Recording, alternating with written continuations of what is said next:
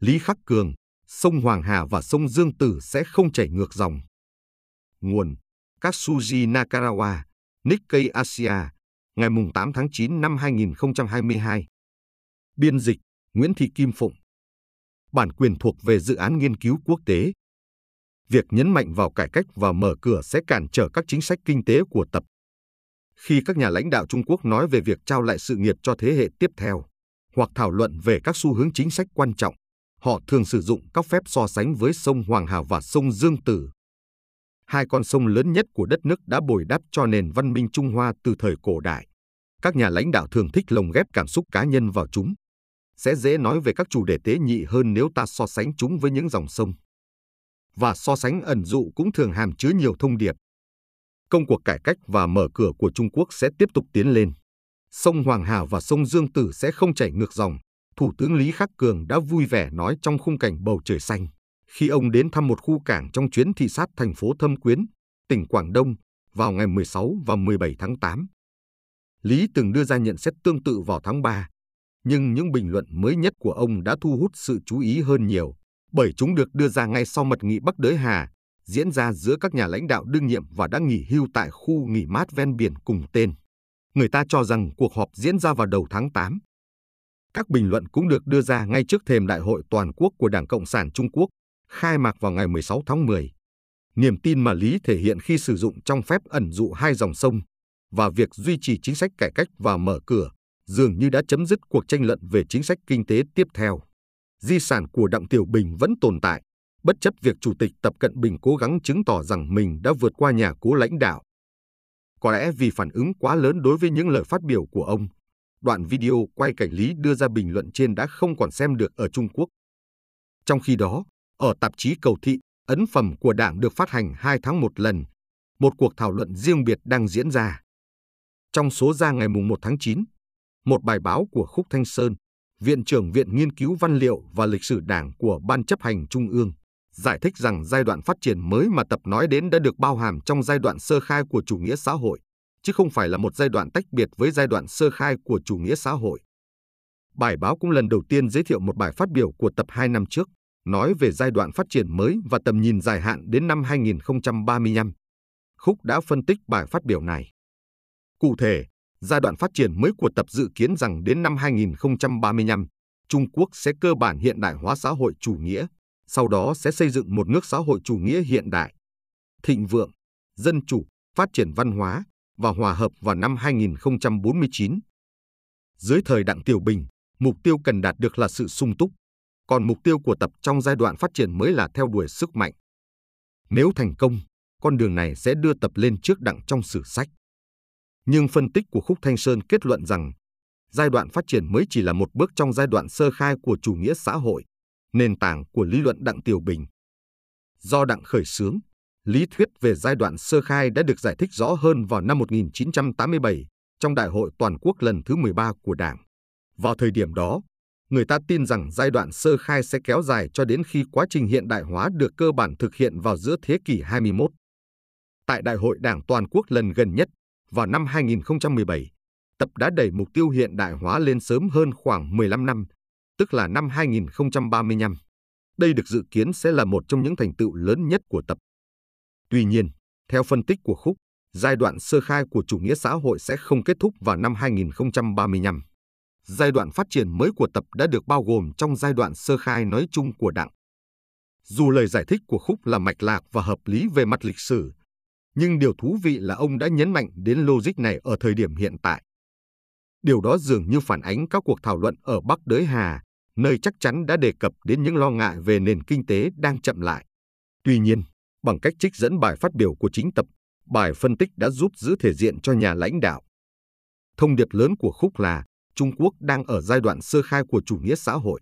Vì vậy, trước tiên cần làm cho chiếc bánh lớn hơn bằng cách tiếp tục cải cách và mở cửa. Không nên vội vàng hiện thực hóa thịnh vượng chung bằng cách chia đều miếng bánh.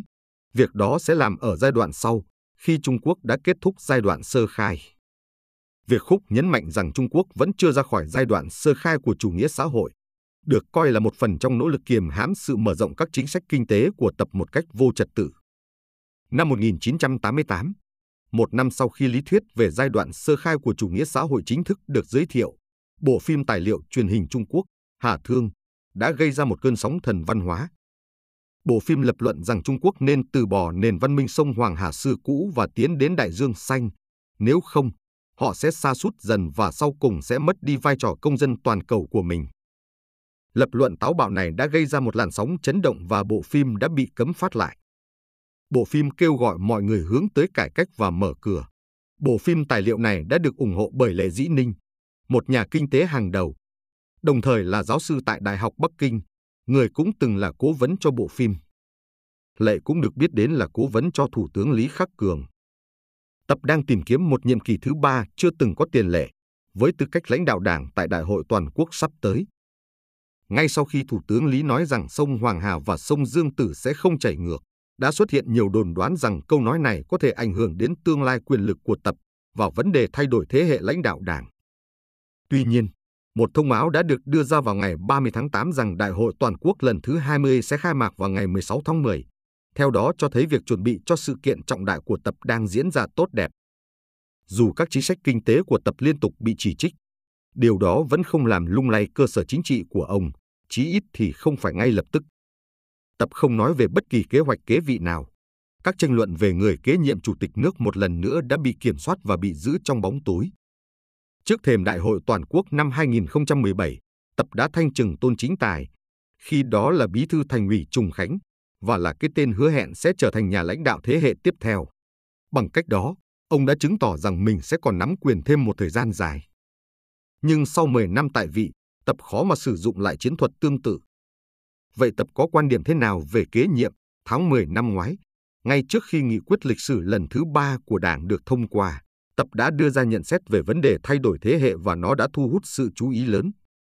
Cách tốt nhất để đánh giá hệ thống chính trị của một quốc gia có dân chủ và hiệu quả hay không, ông nói, là hãy quan sát xem việc kế nhiệm của các nhà lãnh đạo quốc gia đó có diễn ra trong trật tự hay không.